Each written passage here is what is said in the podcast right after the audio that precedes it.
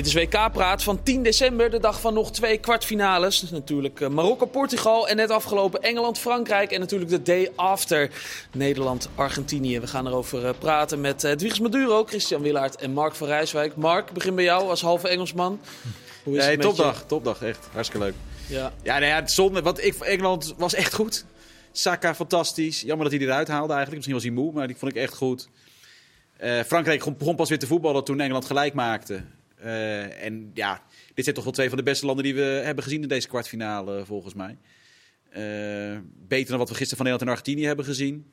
Kroatië hoort erin thuis. Voetballend ook beter dan wat Marokko heeft gebracht.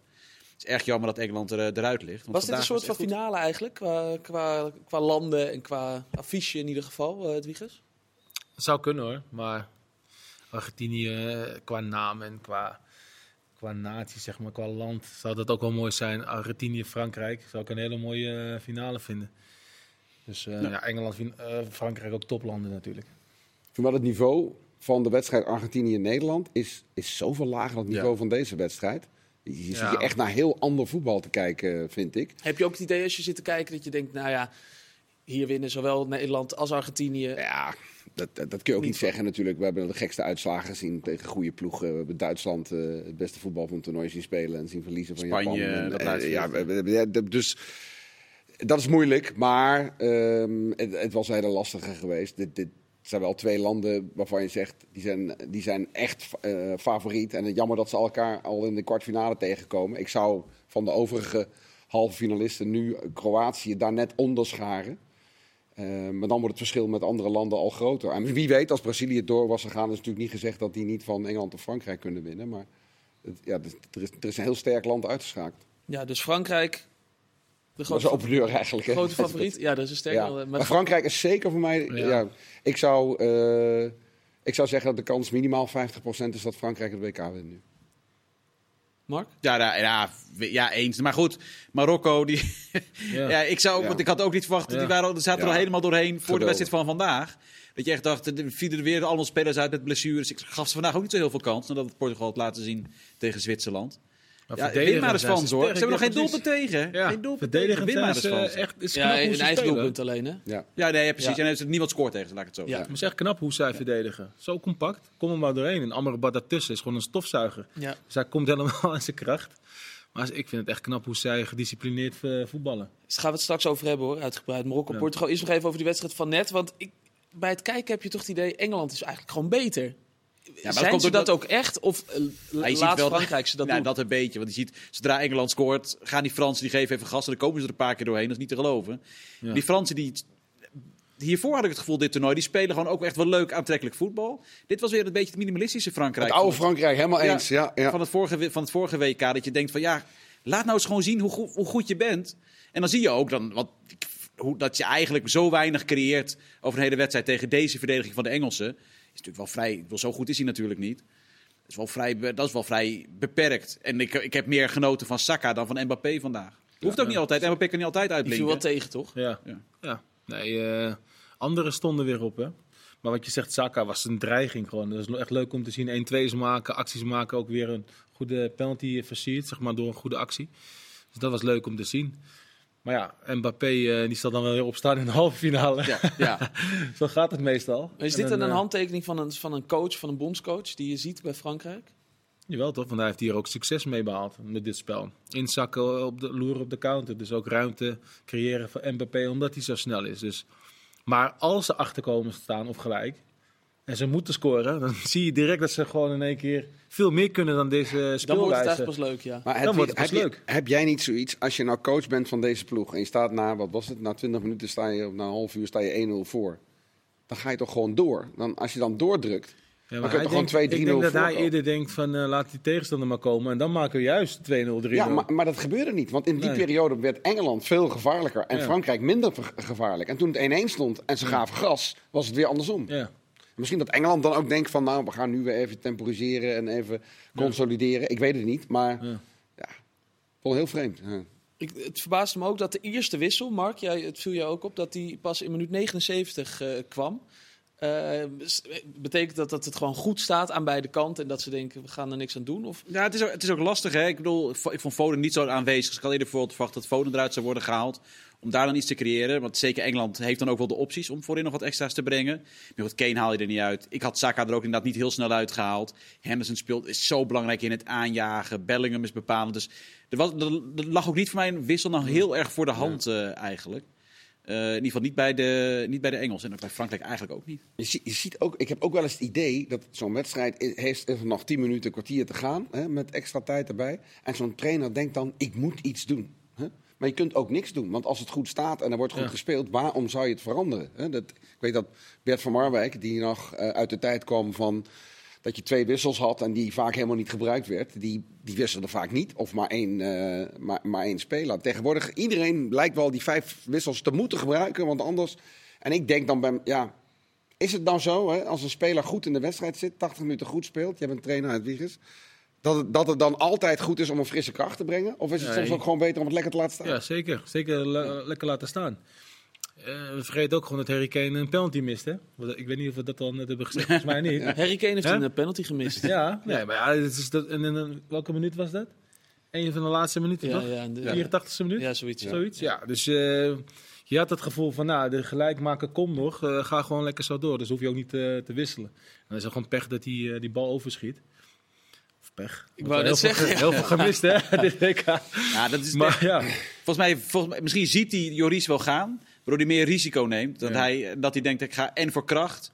Ja. ja en dan, uh, dan vliegt hij over. Maar dat zal toch ergens iets mee te maken hebben met het feit dat hij weet, Juris kent hem goed. Ja, ja maar ja, dus ook al mis je, dan kan je inderdaad wisselen. En dan, dan wordt het misschien weer een beetje chaos. Maar je kan ook denken van, nou, die zes minuten gaan we zo door. En misschien valt hij nog. Dus ik denk dat ze dat voor het laatst hebben gekozen. Was het logisch dat Kane hem eigenlijk weer nam? Want hij moet al schieten tegen een keeper die hij heel goed kent. Dan heeft hij er al één keer geschoten.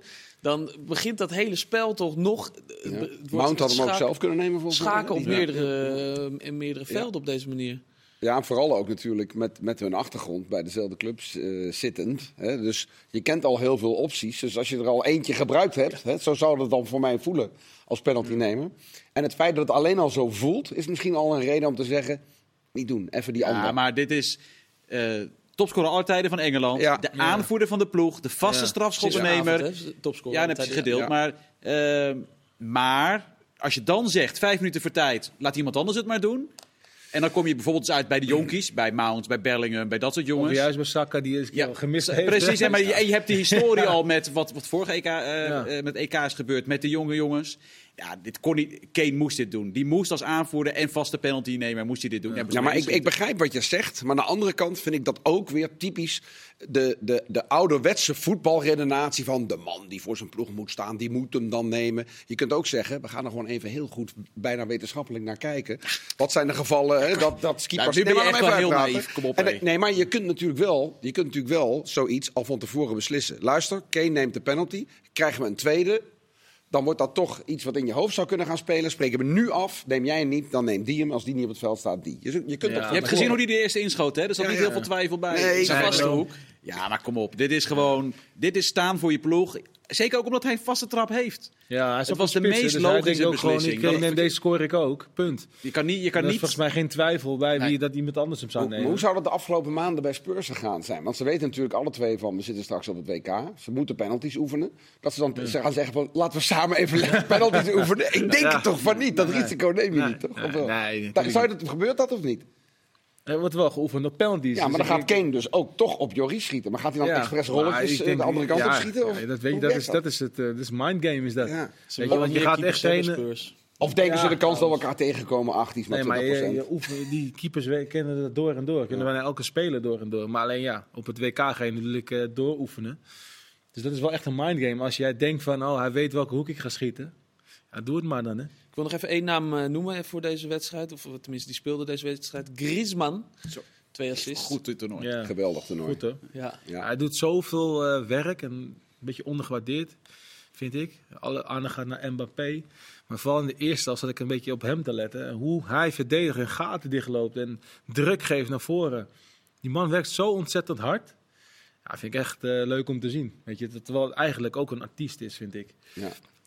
Dus zijn, zijn waarde voor het elftal is echt heel groot, vind ik. Zijn dat niet de spelers die het verschil maken? Dat als je een speler hebt die van wereldniveau is, maar die ook nog bereid is om de arbeid erin te steken. Wat een Ronaldo niet doet, wat een Messi niet doet, wat een Neymar niet doet. Als je zo'n speler hebt die dat wel doet. Maar daarom vind ik uh, Frankrijk heel stabiel. Weet je. Ze, ze, hebben Mbappé natuurlijk, die altijd loert op, dan op de counter. Maar ze hebben ook andere spelers die het, het, werk willen doen. Zelfs Dembele zie je uh, werk verrichten. Dat ik denk van, wat is er met hem aan de hand ook dit WK? Weet je, dat is toch knap. Dat heeft de trainer toch goed voor elkaar. Maar dat ja. heeft Diederik van der Velde heeft dat toch even voor elkaar gebracht. Ja, die, ja.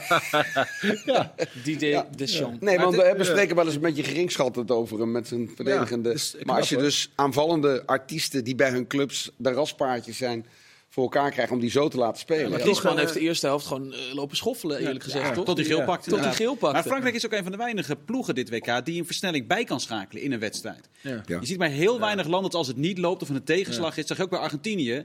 Maar dat die tegenslag komt, is het voor hun heel moeilijk om erbij te, te komen. Kroatië, het was niet zo dat die 1-1 tegen Brazilië heel erg in de lucht ging, omdat ze beter gingen voetballen na dat tegendoelpunt. Frankrijk is echt, ik denk nou, zo van, van alle landen die er nog in zitten, maar misschien wel het hele toernooi degene die het beste ook, als het even tegen zit, dan gaan ze, dan gaan ze weer nog beter voetballen. En dat, ja, dat is gewoon de kwaliteit die ze daar hebben. Ja, ja. ja waanzin. Die, uh, die Griezmann pakte geel in de, in de eerste helft. En dat is het gekke, Mark. We hadden het er al even heel kort over uh, toen we zaten te kijken. Maar we zitten nu in een, in een ronde, de kwartfinale. En na deze wedstrijd zijn de gele kaarten worden uh, weg, weggestreept. Ja. Dus Griezmann loopt ook rond, die eerste helft. Ja, dit terwijl hij aan het tikjes aan het uitdelen is. Met het idee, ja, ik kan geel pakken. Het maakt er niet zo heel veel uit. Dat, dat is wel iets geks, toch? Nou ja, de logica is, ze willen iedereen in de finale hebben. Ze willen niet dat je in de halve finale geel pakt.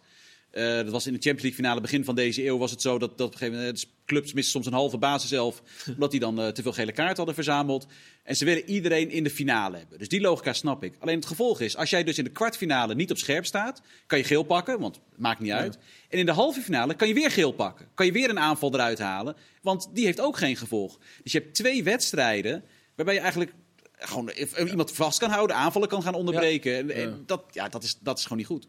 Schop uitdelen aan een creatieve speler van een tegenpartij. Ja, het is natuurlijk niet goed voor het aanvallende voetbal, zullen we maar zeggen. Nee, of nog eens een uh, penalty, uh, als die moet worden genomen, uh, vervelend doen. Want dat ja, zag je gisteren natuurlijk. Ja. er worden zoveel gele kaarten. Het maakt dus niet zo heel veel uit. Ik kan me nog wel van vroeger herinneren dat je dan, nou dat weten jullie ook nog wel, zolang als dat niet geleden, dat je dan van die huilende spelers had in de 75e minuut, die wisten Jean dat ze de finale niet...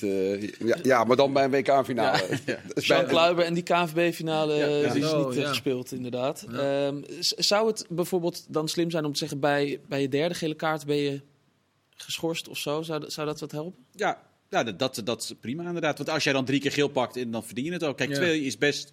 Ik kan ook zeggen inderdaad, als je in zes wedstrijden twee keer geel pakt, dan verdien je wel geschorst te worden. Maar ja, je kan nu in principe... Uh, ja, je, je, je, kan in de groepsfase pak je de tweede, dan mis je de laatste groepswedstrijd, maakt het allemaal niet uit. Je kan gewoon vier, je kan rustig vier keer geel pakken, dan mis je misschien één potje dat er niet toe doet. Ja, dat is ja. niet helemaal de bedoeling. Je zou kunnen zeggen, na de groepsfase strepen we alles weg, omdat je dan in principe ook weer tegen andere landen komt. Hè? Dus ja. Dat zou, zit ook nog wel een zekere logica in. En als je dan weer twee gele kaarten opbouwt, ja, finale of niet, pech gehad. Ja, dat hebben ze dat... gedacht, denk ik. Van, dan wordt het spannend in die finale. Ja, ja nee, ja. ja. Goed, we gaan het hebben over een wedstrijd van uh, vanmiddag 4 uur. Marokko-Portugal 1-0. Is dit nog een verrassing te noemen, het Wiegers? Ja, zeker is dit een verrassing te noemen, want niemand verwacht het. Dus, uh, maar als je kijkt naar hoe Marokko speelt en als je ook weet dat ze bijna geen goals tegenkrijgen. En welke landen ze hebben uitgeschakeld? Ik, ik had België en Spanje en Portugal total, niet verloren van ingevuld, 1-0 Marokko. Ik kan het vragen bij Almere City. Ja. Allemaal getuigen. Echt waar. 1-0. Dus uh, nee, maar ze spelen goed. Hè. Ze verdedigen vooral goed. En ze krijgen altijd een kans. Dus ja, uh, ik vind het heel knap hoe ze dat doen. Uh, normaal gesproken spelen ze nooit echt als een ploeg. Ik vind dat ze dit WK echt als een ploeg spelen. En dat is denk ik weer uh, de prestatie van de, van de trainer, maar ook de spelers zelf natuurlijk. Plus, je hebt een aantal artiesten in, in, in, het, in het team en werkpaarden met Amrabat voorop. Die gewoon echt een top WK aan het spelen zijn. Dus ja, ik vind het wel knappen wat ze doen. En dat doelpunt van die NS-serie was een soort ode aan Cristiano Ronaldo. Zo, ja. Die sprong even bijna drie meter ja. de lucht in, hè? Ja. Je zag ook een reactie van hem op de bank dat hij dacht van, poef, ja. die sprong hoog. Ja, die was, dat heb ik ook wel gedaan. met respect aan het knikken. Ja, zo van, ja. Ja, ja. Hoewel het natuurlijk ook gewoon, laten we eerlijk zijn, keepersfout dit toch? Ja, keepersfout. Ja, die uh, speler uh, kan niet naar achter springen en hij komt voor de keeper eigenlijk, uh, kopt hij hem zo in. Maar ik vind het heel knap wat Marokko laat zien. En je zou bijna zeggen van ja, als je kan winnen van België, kan winnen van Portugal, gelijk spelen tegen Spanje, waarom niet tegen Frankrijk? Dat ga je zo gaan dan denken, of tenminste het team. Ja. Dus ja. Ja, het is wel Alles fysiek. Vertrouwen. Fysiek ben ik wel benieuwd. Je zag weer hè, uit en ingeteed worden. Aguert, size die dan uit. Ja. Het is wel allemaal... Ja. Maar goed, er komen wel allemaal jongens in die ik niet ken en die we dan wel weer positief opvallen. Nee, maar dat, dat is het. Dat, is het. Hè. Als je kijkt die vorige wedstrijd, en precies wat je zegt, uh, Saïs die loopt te strompelen, Aguert valt uit, die was er nu helemaal niet bij. Uh, Masraoui heeft uh, niet gespeeld.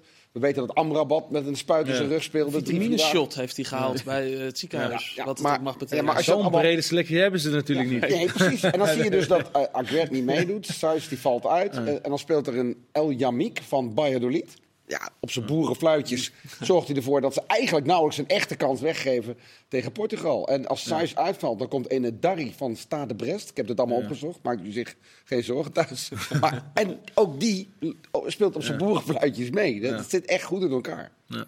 En uh, Unai, ja. middenveld, hè? Dat is een van de spelers van het toernooi voor mij hoor. Dus die is, die is zo rustig aan de bal. Luis Enrique was ook zeer onder de indruk uh, van hem. En terecht. Hij was nu nog beter, vond ik vandaag. Maar dat is, dat is grappig. Als je dat dan ziet, dan denk je, wat wij hebben ons middenveld worden. We zoeken wie moet er naar als Frenkie staan. Ja, Amrabat, Unai. Is dat dan, als je dat van tevoren kijkt, nou, wij een beter middenveld toch met Nederland? Nou, dit toernooi niet. Nee. nee. Dit toernooi echt niet. En dat, is, en dat is wel echt knap. Er zoveel uithalen. Uh, ja, ik vind het wel mooi om te zien. Hebben jullie ze hier gezien vandaag? Op, opgevallen? Ik bedoel, je ja, hebt niet echt maar... uh, opgevallen, vind ik. Maar wel zijn momenten. Hij had weer een hakballetje eerst zelf dat hij hem doorverlengt. Uh, een driehoekje, zeg maar. Dus je ziet wel dat hij aanwezig is en dat hij kan voetballen. En hij, hij probeert het ook. Eén keer naar binnen komen, schieten. Dat lukt nog niet echt. Maar het is wel belangrijk hoe, hoe hij, ook uh, hij hard werkt in, in, het verdedigen. Maar. En hij krijgt zijn momenten vast ook wel in het aanvallen dat hij weer zijn paasjes gaat geven. Maar ik denk dat hij gewoon in het veld aan het genieten is van deze prestatie. Dat zie je ook na afloop van... van ik wou net zeggen, ik zag het bij Abu Ghlal. Dat vond ik zo mooi. dat hij en de ploeggenoot ja. gingen achter die Abu Ghlal laten, omdat hij die kans had gemist. Ja. Sloeg een paar keer op zijn hoofd. Zo van, doe even ja. Precies, weet je. Fantastisch. Dat is Abu Ghlal van één op één uh, op, op de keeper inderdaad. Die, maar die, die hielden zich niet in qua klappen op de achtergrond. Nee, precies. ik dacht echt, nou, maar We moeten wel gezegd hebben van, als, je had uh, als, we, als zij de 1-1 hadden gemaakt, hadden we echt afgemaakt. Ja, precies. Ik ga het even stiften. Als die Peppe die bal er nog even wel in kopt. Ja, daarom. Best een behoorlijke kans was. Zo. Daarom. Ja, En, en, een uh, einde van een tijdperk. Cristiano Ronaldo in tranen de, de kleedkamer in. Uh, Chris, heb je daarnaar zitten kijken? Ja, ik, ik had bijna het gevoel dat ook, ook dat weer een soort van geacteerd was. Hoe hij ah. erbij liep, huilend, maar dan onder zijn hand even kijken waar die camera dan staat. Zo. ja, ik, slecht mensen. Dat, ja, op dat gevoel krijg ik erbij. Maar misschien is dat ook deze man die kijkt op het grote scherm naar zijn gezicht als hij een vrije trap neemt, weet je wel. Dus dat is ja, dan, dan eh, praat je wel over uh, de narcist in optima forma. Ehm, je kunt niet over Ronaldo spreken en alleen maar dit zeggen. Want het is natuurlijk gewoon voor, dat hele gouden hoer van voor Messi, voor Ronaldo. Eh, Ronaldo is natuurlijk een fantastische speler. Ongelooflijk, altijd geweest. Of althans, tot een jaar geleden. En, die 15 jaar daarvoor, geweldig. Alleen ja, het is wel met zijn maniertjes. En als je mij dan vraagt, hoe kijk je naar dat huilend weglopen? Ja, ik... ik eh, ik denk dat het ook een beetje voor, de, voor het plaatje uh, was. Ik, ik, ja, dat... Jij niet, Mark? Nee, nou, het, is, het is het toernooi, vind ik, van de mooie kopballen. Dus echt, als je, als je dit allemaal op een rijtje zet, geloof je ogen niet. Ook vandaag was natuurlijk echt weer een mooie kopbal. Ondanks dat de keepers fout was. Maar we hebben er al heel veel gezien. Nou, en ik bedoel, de tranen van Suarez, Neymar, Ronaldo. Uh, ik hoop dat of Mbappé of Messi nog wel een keer gaat huilen in het toernooi. Uh, afhankelijk van hoe dat allemaal afloopt. Misschien ook nog een keertje van vreugde. Ja, je, je en Mbappé heeft nog vier kansen waarschijnlijk. Hè? Dus. Ja, voor Mbappé. Ja, ja maar ik denk dat als hij de WK-finale... Ja, zij heeft al eentje gewonnen. ik denk op een gegeven moment als uh, Argentinië zou winnen... dat Mbappé zegt, oké, okay, je mag deze winnen, de volgende pakken wij weer. Ja. nee, maar dat, dat ook. Je ziet wel, heel, je ziet wel echt die emotie... Uh, met name bij ja. de spelers. Suarez weet dat het zijn laatste is. Ronaldo weet dat dit zijn laatste is. Ik bedoel... Neymar heeft gezegd, ik weet nog niet zeker of ik nee. doorga. Hij is 30. Ja. Die, gaat, die gaat nog wel een keer, lijkt me. Ja, dat is Lijkt mij ook, maar hij zei... Ik ben ja, maar WK, dat weet je, WK is ook in de buurt dan, hè? dat helpt dan, denk ik. Ja, dat is emotie en op een gegeven moment is hij er weer. Ja, heeft hij toch wel weer zin, begint te kriebelen. Ja, joh. Ja, joh lekker Mexico uh, Hoeveel goals heeft hij gemaakt? Hij staat gelijk met Pelé, volgens 77, mij, 77, ja. Klopt, in, ja. In de Seleção. Ja, er is nog één doelpunt erbij, dan is hij topscorer alle tijden van Brazilië. Dus die gaat hij nog wel maken. Ja, daar zou hij wel nog voor willen gaan, ja, denk ik denk ook het wel. Marokko is nu het eerste Afrikaanse land ooit in de halve finale van een WK. Chris, jij bent een belezen man. Uh, deel dit eens in de, zet eens, dit eens in de geschiedenis. Hoe, hoe belangrijk is dit voor, uh, voor Afrika als uh, continent? Ik denk dat het heel erg belangrijk is. Je ziet in de sport, überhaupt, is het heel belangrijk dat er een, een gidsland is, of een, of een gidsatleet, die voor het eerst namens een land bijvoorbeeld iets presteert. En vaak als dat gebeurt, dan, ja, dan volgen er meer. Dus ik denk echt dat dit een soort van opening kan zijn voor Afrikaanse landen om met meer zelfvertrouwen uh, met eigen coaches. Uh, Marokko's succes komt natuurlijk niet uit de lucht vallen. Ik heb veel gepraat met de jongens die uh, voor Marokko gespeeld hebben, zeg maar 20 jaar geleden. De Ali Boussabons, de, de, de. En die zeiden ook van, ja, in het begin als je kwam... Het was slecht georganiseerd. Je moest bij wijze van spreken je eigen hotelrekening betalen. En, en ze zeggen, ja, nu is het gewoon precies hetzelfde als bij de grote Europese landen. Er, zijn, er is een nationaal trainingscentrum. De organisatie is uh, super professioneel. Dat gaat bij steeds meer landen gebeuren. Natuurlijk ook steeds meer spelers die al op jonge leeftijd naar Europa gaan. En daar ook in opleidingen komen. En, gewoon een hele goede voetbalopleiding krijgen. Dus ik denk dat de sluisdeur open is. Ik denk dat we vaker Afrikaanse landen heel ver gaan zien komen in, uh, bij het WK voetbal. Dus ja, zeer, zeer belangrijk. Je zit te knikken, Edwiges. Ja, ik vind het mooi wat, die, wat deze belezen man, wat jij net zei, allemaal aan het vertellen is. Hij maakt het waar, hè? ja, hij maakt het waar. Ja. Nee, maar het is ook zo. Je hebt vaak een voorbeeld land nodig of een voorbeeld speler waar je denkt van ja, zie je, als, als dat kan, kunnen wij het ook. En dit stimuleert zoveel mensen, ook in Afrika, gewoon om ja, de straat om te gaan, om te voetballen. En uh, ja, daar komen vanzelf dan weer grote talenten uit. Dus ik vind het super mooi dat, uh, dat Marokko het voorbeeld kan zijn uh, voor Afrika. Ook opvallend inderdaad dat in Afrika ben je dan voor het Afrikaanse land dat er nog in zit. Ja. Dus nu is heel Afrika ja. voor Marokko. Ja, maar dat, ja, maar dat is wel heel mooi. Hè? Want Afrika is natuurlijk verschrikkelijk groot. Met ook weer allemaal ja, de Noord-Afrikanen hebben een Arabische achtergrond. Uh, dan heb je weer allerlei uh, verschillende andere achtergronden binnen dat continent. En toch ik, ik, was het de bondscoach van Senegal, geloof ik, die zei van we gaan nu voor Marokko ja. juichen, want dat is het Afrikaanse land dat Zeker, over is. Ja. ja. vind ik wel mooi. Ja. Zal ik nog snel een quizvraag doen? Nou, kom maar op. Welke twee andere landen buiten Europa en Zuid-Amerika haalden ooit de halve finale van een WK? Oeh, we gaan er straks, we horen het gewoon straks van je. En we gaan het hebben over Nederland-Argentinië. Een beetje therapie misschien wel. Tot zo.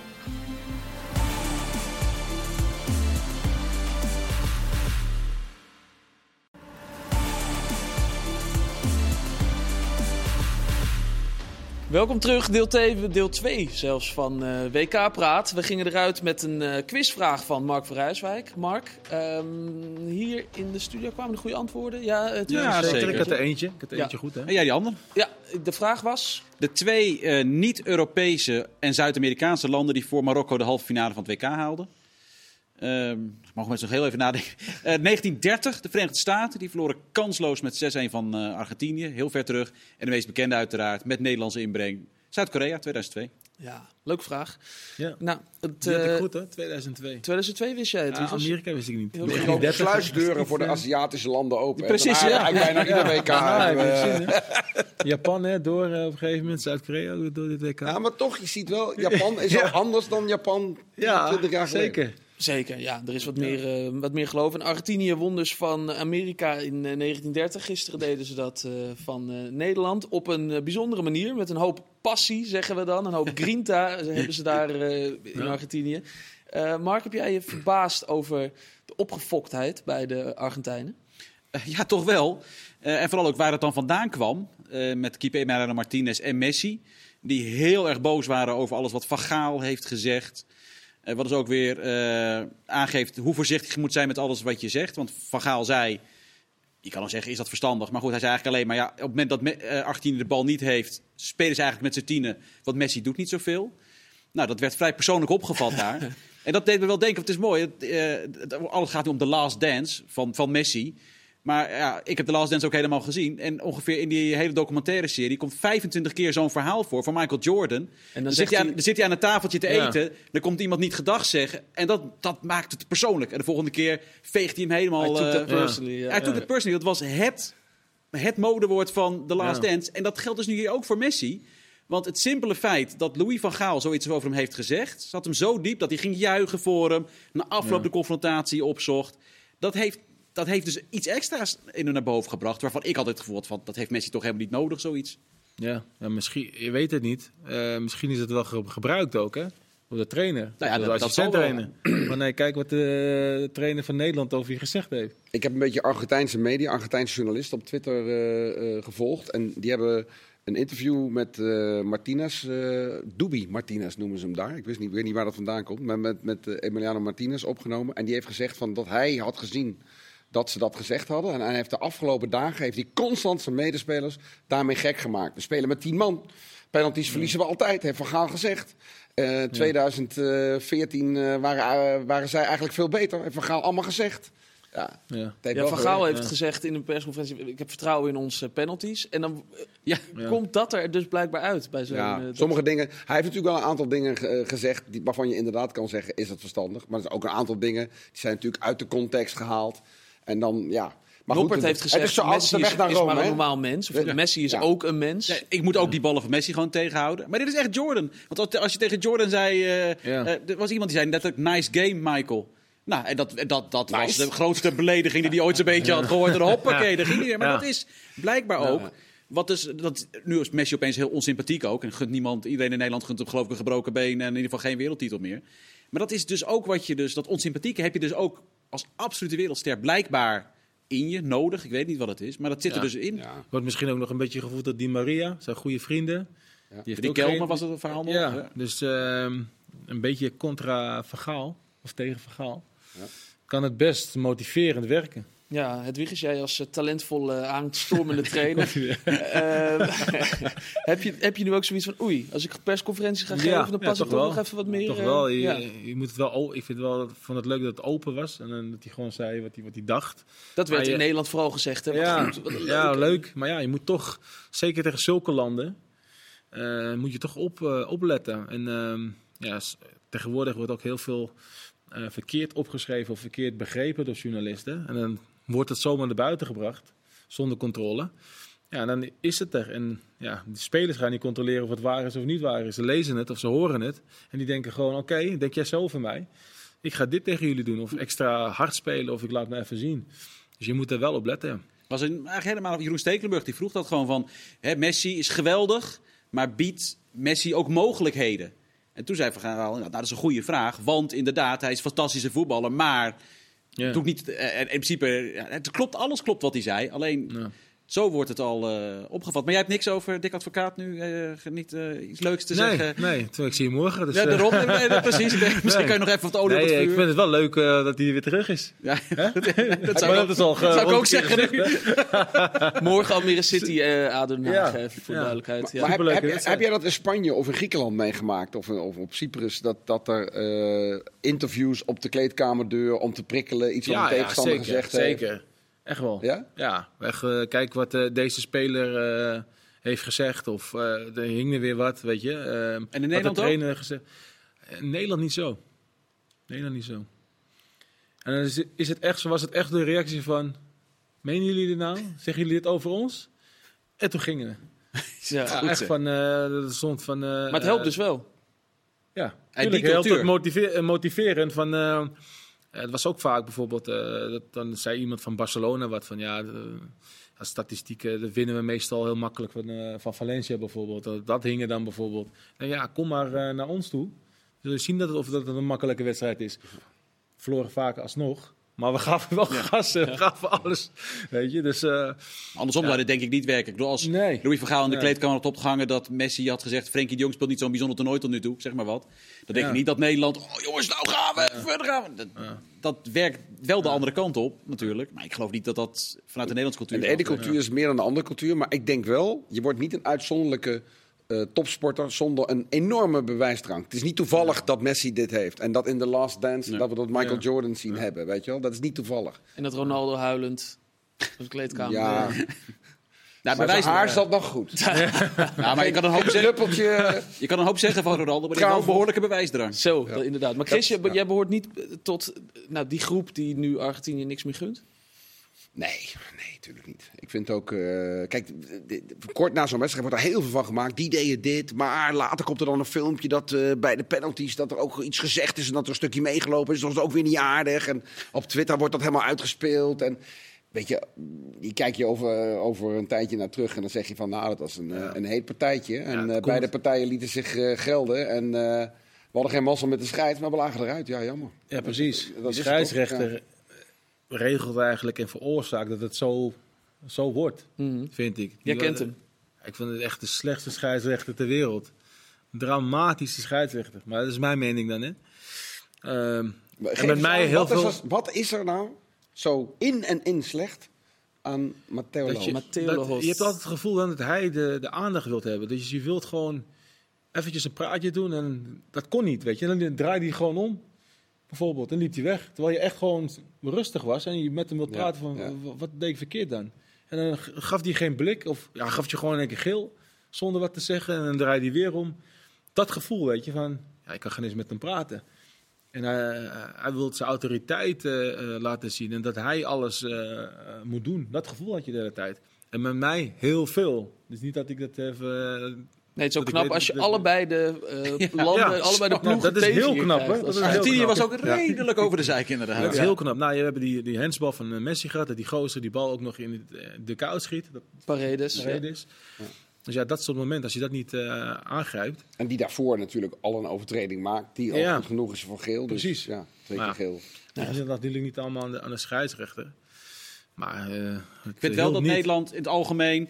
Kijk, ik, voor mij is het prima dat je zegt we zoeken het randje op. En dat, zeker met die penalty-serie heeft Nederland dat gedaan. Hè. Daar gingen ze. Hele reconstructies. Ik geloof dat ze drie keer geel uh, hebben gekregen. Alleen al in de penalty-serie met wat ze allemaal hebben gedaan wat niet mocht. Vind ik prima. Je probeert het alles aan te doen om die wedstrijd te winnen. Alleen moet je daarna dan niet gaan lopen zeuren dat die Argentijnen er ook alles aan deden om te winnen. Dat die keeper, dat was niet zo netjes. En dit was niet, ja, nee. Ik heb dat werkt twee kanten op natuurlijk. Dat hebben de spelers en de trainer en, en Van Gaal volgens mij ook niet zoveel gedaan. Hè? Het is meer de, de, de wij, de journalisten, de social media enzovoort, het publiek die uh, zo reageert. Ik geloof dat de spelers meer zoiets hebben van, ja, verhit potje, maar helaas verloren. En de scheids na, de scheids die... Ja, die heeft wel, uh, ja, zoals uh, Wout zei, die heeft van alle kanten... Wat ik me wel afvraag, hadden we het net boven al even over, vond ik wel een grappige discussie. We weten dat de Argentijnen, ja, die leven op die passie en die grinta. En als er dan nog wat extra petroleum op het vuur wordt gegooid met uitspraken, dan kan dat hun misschien helpen.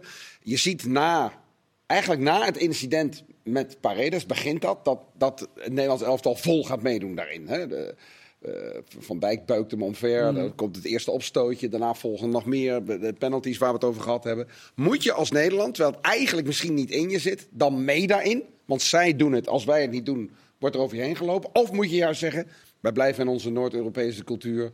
We blijven nuchter ons eigen spel spelen. Maar jij ik heb een antwoord daar niet op. Chris, maar, um, wat, wat, wat is jouw mening daarover? Ja, ik, ik heb niet het antwoord daarop. Mijn gevoel zegt je moet er niet in meegaan. Zij zijn er beter in. Ze hebben dat veel we vaker wel, gedaan. twee records als Nederland zijn. Daarom ja. We zijn ja, uh, van, van de vijf uh, ja. WK-wedstrijden met de meeste gele kaarten... zijn er drie met, uh, met Nederland erin. En, en, als je natuurlijk kijkt, wat zijn nou, als je de gemiddelde voetballiefhebber vraagt... ook buiten Nederland, de schopwedstrijden... dat is inderdaad Nederland-Portugal, de WK-finale van 2010... die volledig uit de hand liep. En deze. En wat is ook de alomvattende overeenkomst tussen die wedstrijden? We geven allemaal de scheids alleen maar de schuld. En het was met de Ivanov in 2000 tegen, tegen Portugal. Howard Webb. Webb was de was, lag alleen maar aan Webb. Ja. Het ligt alleen maar aan Lahos. Het ligt, alleen maar, het ligt ja. nooit aan ons. Het ligt ja. nooit aan ons. Maar dat is mooi. we spelen ook tegen ploegen die weten dat wij heel makkelijk uit de tent te lokken zijn. Hè? Spanje, Portugal. En gisteren die Argentijnen. Die weten echt wel, die, als, je, als je die Nederlanders aanpakt en, en uh, ze gaan met ons mee, dan hebben we ze. Wordt heel vaak gezegd, ook in Spanje trouwens, toen ik in Spanje speelde. Dus niet meegaan, zeg je? Ja, ik zeg ook niet meegaan. Je moet cool blijven. Kijk, het taffen tegen Ajax. die wedstrijd is misschien het meest bekende. Ja. Dat ga je in Babel. Echt, echt ja, ja, dat wisten ze allemaal. Dat was de enige manier om het van Ajax te winnen. Nou, je ziet wat er gebeurt als je erin meegaat. Maar jij zegt dus, als een bal in je dugout wordt geschopt... Nee, maar kijk, allemaal blijven zitten. Je, nee, nee, natuurlijk niet. Dat is gewoon dat is disrespectvol. ja, dan moet, je, dan moet je toch uit of niet? Of zeg ik iets geks? Ja, dan moet je, ik vind wel dat je dat wat moet laten zien. Maar je moet daarna direct weer kalm blijven. Niet erin blijven hangen. Je moet direct kunnen schakelen. en, je kunt ook, je kunt ook die bal pakken en op, en op de rand van uh, het veld gaan staan met die bal zo en zeggen... Ja. Wat is dit? Ja. Misschien dat er dan wel een rode kaart komt. Maar misschien werkt het ook nog wel zo. Um, als je echt lekker voetbalt, is wat makkelijker om te zeggen... Nou jongens, wij gaan gewoon weer lekker tikken. Ja. Nederland had, was, was, misschien ook wel de manier voor Nederland om erin te komen. Want wie was de beste man bij Nederland gisteren? Dat was Weghorst. En dat is nou net een van de weinigen waarvan ik wel het gevoel heb van... nou, laat die ook maar een beetje gaan zuigen en beuken en doen. Ja. Het, was, het was natuurlijk niet een wedstrijd voor Nederland om te zeggen... we gaan ons hier niet mee bemoeien, want we zijn zo lekker aan het voetballen. Dus daar concentreren we ons weer op. Dus misschien moesten ze ook wel mee om iets teweeg te brengen. Ja, Nederland heeft gewoon moeite met ploegen die ook met vijf uh, verdedigen. Ja, dat, is, valt direct, dat idee had Louis Vergaal zelf niet. hij was blij als hij werd gespiegeld met vijf verdedigers. Waarom? Zei hij van tevoren. Nou, omdat ja, Argentinië dat probeert, zei hij. Zij doen dat uh, minder lang nou, dan wij, dus wij hebben meer ervaring. Nou, je hebt gezien wat er gebeurde. We hebben Blind niet gezien en Dumfries niet gezien. Alleen tegen Amerika, die met vier verdedigers speelden, zagen ze. Omdat ze dan ook ruimte kregen. Dat is logisch. Dus Argentijnen hebben we inderdaad gekoppeld. Eén op één op het middenveld. En Messi af en toe zelfs 4 tegen 3 die ging maken. Maar ja, eigenlijk een beetje wat Ecuador had gedaan. Mm ja. Weet je, dan heeft Nederland gewoon te weinig creativiteit. Om de spelers aan de bal, in de voorhoede, hè, die geen eens een bal vast kunnen houden. Want laten we nou kijken, onze, welke wereldtoppers hebben nou in de aanval gelopen? We praten alleen maar over aanvallen, maar we kunnen geen eens goed aanvallen, want we hebben geen wereldtoppers meer daar. Nee, Behalve de paai. Ja, dat Nederlandse top hebben we daar. Ja, en, eh, Europe, en een wereld subtop met de paai als hij topvorm is. En dat is dus uh, de, uh, ook even een discussiepunt. We praten over aanvallen en we praten over 4-3-3. Maar welke toekomstige spelers, potentiële spelers, verwachten we nu richting de wereldtop? Komende, ook in de eredivisie. Achterin hebben we gewoon uh, Manchester City, Inter ja. Milan, Liverpool lopen. Frenkie de Jong op het middenveld. Middenveld staat ook misschien wel vast hoor, met Xavi Simons die eraan gaat komen. Als Gravenberg weer gaat voetballen. Maar de, de, de, de spitsen. Ja, dan kom je uit bij dan, dan Juma, Lang, Kijk naar onze bank. Hè. We hebben een verdediger van Bayern München op de bank en een uh, Inter Milan op de bank. Onze bank van aanvallers waar we uit moeten kiezen is Besiktas, Antwerp, Club Brugge. Dus ik noem dat maar even Nederlandse top. Ja. Wat, wat denken jullie dat Ronald Koeman gaat doen met, uh, met deze selectie? Blijft hij uh, dit 5-3-2 of 3-5-2 uh, spelen? Of gaat hij toch met... Uh... dat hangt dus daaraf, ja. daarvan af. Ja, Als je denkt, denkt van ja, ik heb daar niet de kwaliteiten, dan blijven we denk ik met twee spitsen spelen. Je kan ook 4-4-2 spelen. Dat hebben we in 88 ook gedaan. Toch? Daar hebben we ook gewoon een 4-4-2. Ja. Ja, Mark, want het gaat in nou ja, Telegraaf en uh, Voetbal International over onze voetbalcultuur en uh, of we die aan het verlogenen zijn de afgelopen tijd. Ja, ik ben vooral benieuwd. Je kan namelijk wel kiezen voor een bepaald systeem. Maar ik ben vooral benieuwd naar de manier van voetballen. Want ik vind eigenlijk de manier waarop we nu hebben gevoetbald. niet eens zozeer qua systeem, maar wel qua wedstrijdopvatting. Dat is onze voetbalcultuur nu eigenlijk al twaalf jaar lang. Sinds we 2008 op vrij pijnlijke wijze zijn uitschakeld op het EK eh, e onder Van Basten. Dat was met fantastisch attractief voetbal. Hebben we daarna, de ene keer wat aanvallender en aantrekkelijker dan de ander. Maar over het algemeen zo gevoetbald zoals we ook nu hebben gedaan. Reactievoetbal. 2010, uh, 12, 14, naar 16 en 18 niet eens geplaatst. Het vorige EK was, was ook niet uh, denderend met aanvallend voetbal. Nu weer. Het, dit lijkt onze cultuur te worden. En daar, ik vind dat je daarvoor wel op moet passen. Ja. En ik vind best dat wij weer wat dominante voetbal zouden mogen gaan Waarom moeten we daar mee oppassen? Nou, omdat ik vind dat Nederland, het, het, goed zou zijn als Nederland weer zijn eigen dominante voetbalcultuur probeert te krijgen. Maar dit, is, dit, is, dit zie je al ook in de eredivisie. Trainers die uh, eh, 5-3-2 spelen inzakken. Ja, en, en, daar in eredivisie, als jij knokt tegen degradatie of strijdt om een prijs... Ja, maar zo denken die trainers dan ook. Als jij denkt van, we willen winnen en dit is de manier... Want zo denkt misschien Kees van Wonder ook om punten te pakken. Van Gaal heeft ook zo gedacht nu om, om wereldkampioen te worden. Dus als jij zeg maar nu een soort van tendentie dat trainers dit uh, accepteren, ook in de, in de eredivisie, zeg maar, en opleiden. Ga je dit in de toekomst ook krijgen? Ja, ik ben, en, en ik denk dat Nederland dus, er meer voor zou moeten ik ben, ik, ben, ik hou ook van aanvallend voetbal. Maar ik denk juist dat er zoveel verschillende uh, stromingen zijn met verschillende ideeën. Um, dat, dat je, of je moet je echt vasthouden. Dat je zegt van als Nederland zijnde willen we alleen maar aanvallen. Dat je daar ook een trainer bij moet zoeken want anders krijg je dit inderdaad, dat je trainer denkt van nee, ik wil eigenlijk verdedigen, want ik, wil, uh, ik denk dat daar het meeste resultaat uit te halen is. Of we willen gewoon voor staan van aanvallend voetbal, maakt niet uit wat voor systeem doet, maar je moet wel dat laten zien op, op, op een toernooi. Ja, maar dat begint natuurlijk bij opleiden. En dat is, want inderdaad wat jij zegt, ik denk niet dat met deze selectie Van Gaal heel makkelijk heel aanvallend dominant voetbal had kunnen spelen. Ik denk dat daarvoor voor in de kwaliteit ontbraken. Dus het begint erbij, wat voor soort spelers leid je nou op en ja, de, wat, wat, hebben wij, wat leidt Nederland nog op aan aanvallend toptalent? Nou, dat is gewoon dus te beperkt. Dus daar moet serieus naar worden gekeken. Om weer een echte top nummer 10 te krijgen, voetballend. En top voorhoede spelers te krijgen. Want dan kan je weer gaan kiezen om het wel te gaan doen. Precies. weet je, is het bijna niet ook een beetje van, weet je, waar is de creatieve team, weet je? Zoals een, uh, een Snijder of Van de Vaart die we jarenlang hebben gehad. Afgeleid ook nog wel eigenlijk, die dat dus heel goed konden spelen. Nu heb je wat Xavi Simons. Maar, Frenkie de Jong, die Frenkie de Jong, die is, maar dan verder naar achter. Verder naar achter. Simons is niet uit onze opleiding natuurlijk. Hè? Nee, nee, nee precies. Weet je. Dus, dat zegt dat is, ik vind dat wel interessant. Want iedereen zegt wel van ja, we moeten aanvallen. Maar Tegenwoordig hebben we bijna betere verdedigers. Ja. Nee, al, alle, hele tijd, alle hele tijd. Alle hele tijd. Dus ja, dan is het toch logisch dat we gaan verdedigen als we de beste spelers hebben. Maar ik vind, ik vind ook, eh, dus de discussie, ik zeg niet dat jullie dat doen, maar de discussie wordt soms iets te eenvoudig. Zo van, oké, eh, het nieuwe voetbal is dat iedereen maar afloopt te wachten en, en wil omschakelen. En dus een soort love countervoetbal. En daar tegenover staat het heilige Hollandse schoolmodel, Johan Cruijff. Balbezitvoetbal, aan de bal, tegenstanders wegtikken. En er is niks anders. Dat is natuurlijk niet zo. Het voetbal is enorm geëvolueerd.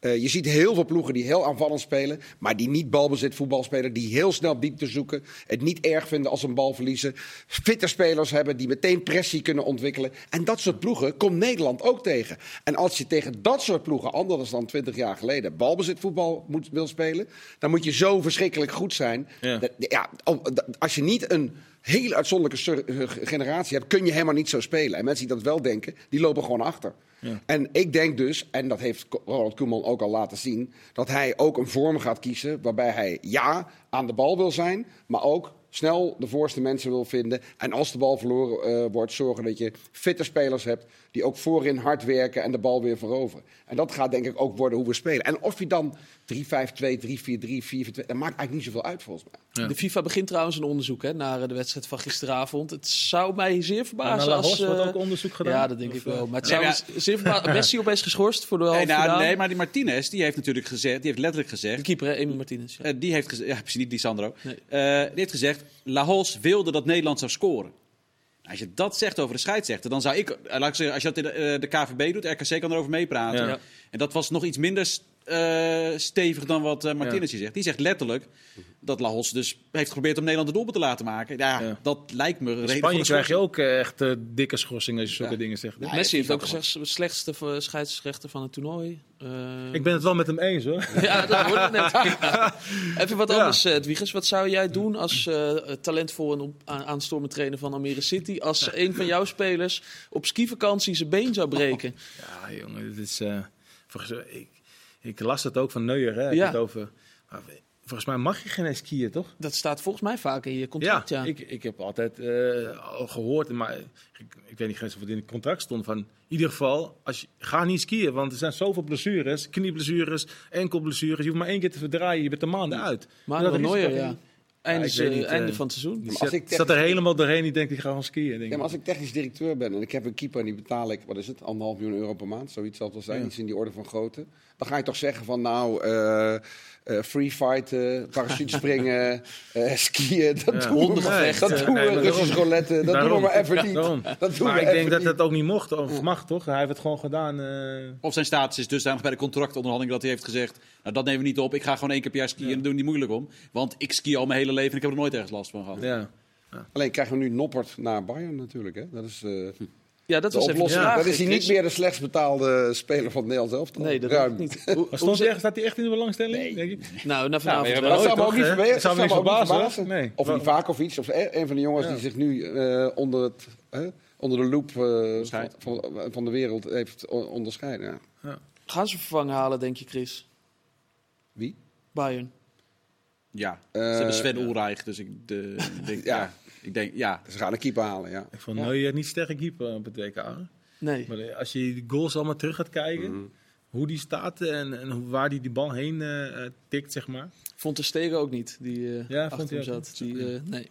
Uh, laten we, ja, het hoort erbij. We gaan toch even voorspellen, maar het duurt nog even. Ja, maar. ik denk, wat is er morgen dan? Maar. Nee, nee, nee. Almere City, ADO Den Haag. ja, doen we die eerst. Almere City, ADO Den Haag. het is mag niet meedoen Het dreigt een spektakel te worden, dat kan ik jullie wel beloven. Ehm, Dik advocaat, 0-0. Oké. Okay. 4-2. 4-2. En dan Kroatië-Argentinië. We spelen 5-3-2 uh, inzakkend, hè? Provocerende pressing. Ja, maar je moet, roep maar gewoon een stand in plaats Kroatië, van... Kroatië-Argentinië allemaal? Kroatië-Argentinië. Uh, uh, Argentinië wint. Kroatië penalties. 0-3. Messi. En Messi wint met ja, Finale Argentinië-Frankrijk. We zijn door de tijd, jongens. Messi gaat scoren drie keer tegen Kroatië. We hebben het hier gehoord. Uh, morgen zijn we er weer. Tot dan. Dag.